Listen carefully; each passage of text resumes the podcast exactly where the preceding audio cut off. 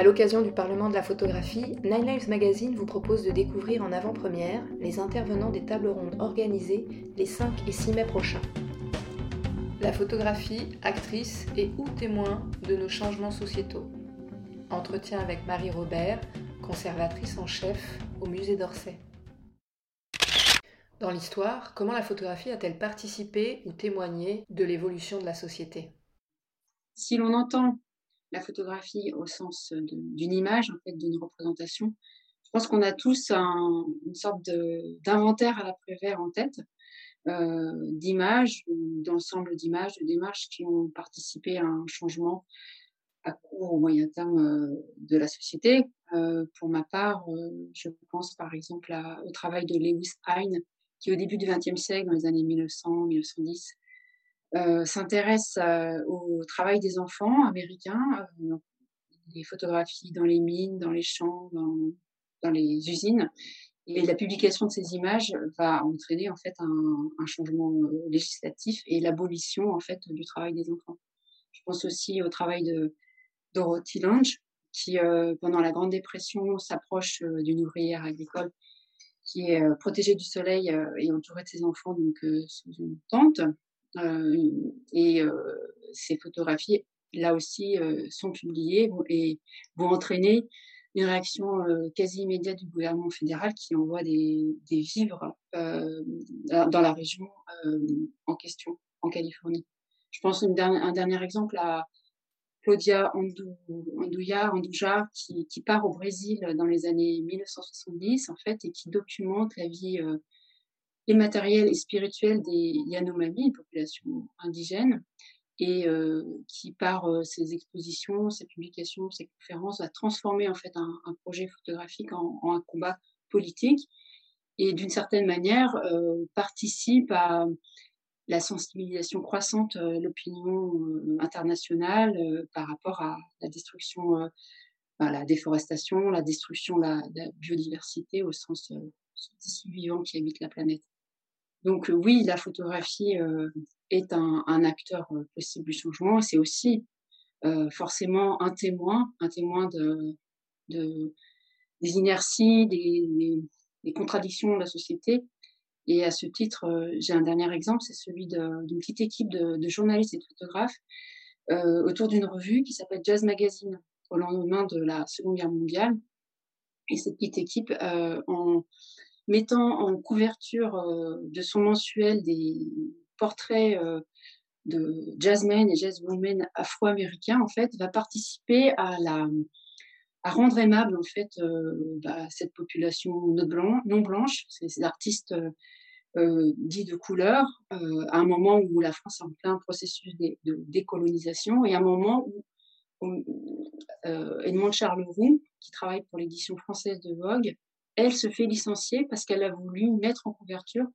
le portrait d'un mannequin noir. Donc la photographie aussi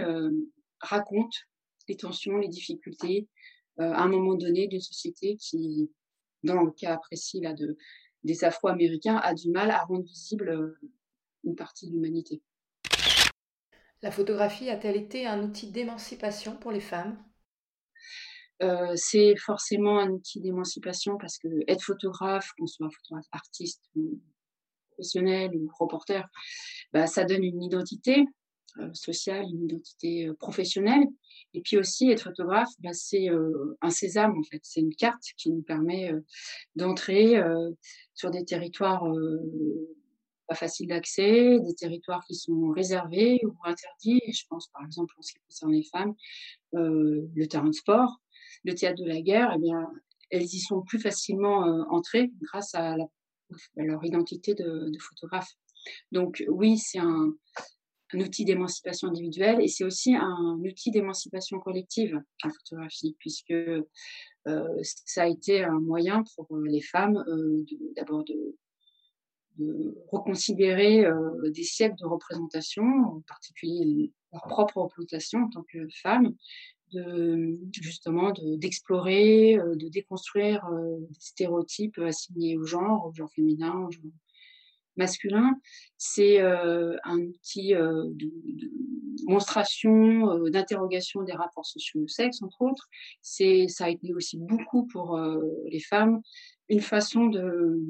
montrer les autres, en fait, montrer ceux qu'on ne voyait pas beaucoup. Les enfants, les déshérités, les détenus, les personnes de couleur, toutes, toutes, les personnes discriminées, les laissées pour compte, en fait, et qui, aussi dans la photographie,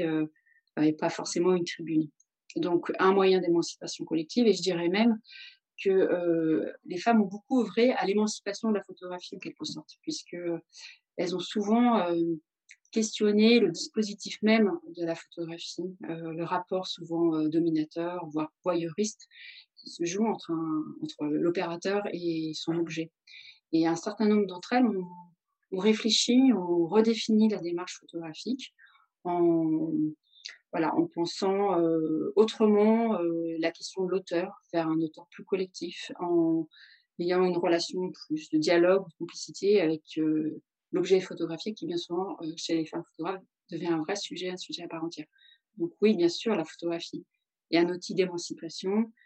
pour les femmes, mais je dirais pour l'humanité tout entière. Comment explique-t-on une telle invisibilisation des femmes photographes? Ce qu'on constate, c'est que euh, dès la naissance de la photographie, une grande partie des photographes étaient des femmes, mais effectivement, il y a eu un phénomène collectif, socialement construit, d'indifférence à cette pratique euh, de la photographie par les femmes. Alors euh, là aussi, on peut dresser un inventaire euh, des mécanismes de discrédit, d'effacement, d'invisibilisation de ces femmes. Ils sont très nombreux, mais parmi ceux-ci, il y a déjà le fait qu'elles sont euh, souvent les femmes socialisées, éduquées à minorer leurs talents et à disparaître aussi un peu de, chant ou, des mémoires. Il y a le fait qu'un certain nombre d'entre elles aussi avaient un conjoint artiste ou photographe et celui-ci a pu avoir euh, tendance à tirer un peu la couverture sur soi, ou un peu ou beaucoup, et euh, du coup à laisser dans l'ombre euh, bah, sa compagne artiste ou photographe. Autre mécanisme d'invisibilisation, c'est le fait que un certain nombre de femmes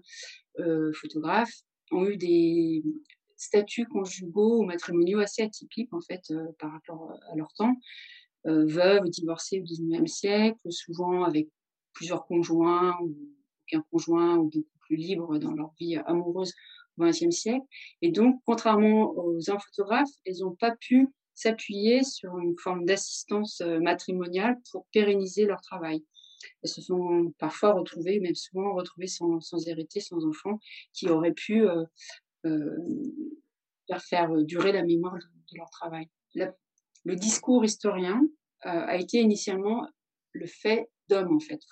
d'hommes. Et donc, euh, ils ont eu tendance aussi, les historiens, à minorer, voire, voire à rendre invisible la production euh, des, femmes photographes. Et qu'en est-il aujourd'hui, à l'heure où les femmes libèrent leur parole Je dirais aujourd'hui que face à l'immense crise sanitaire, sociale, politique, écologique que l'on est en train de vivre, j'ai le sentiment que les hommes et les femmes euh, photographes, en fait, euh, ont pris euh, la mesure de, de la de l'urgence à agir et de la capacité des images à changer le monde. Et moi, ce qui me frappe, en fait, c'est de voir à quel point les générations actuelles cherchent, me semble-t-il, à déviriliser les images, à décentrer ces images,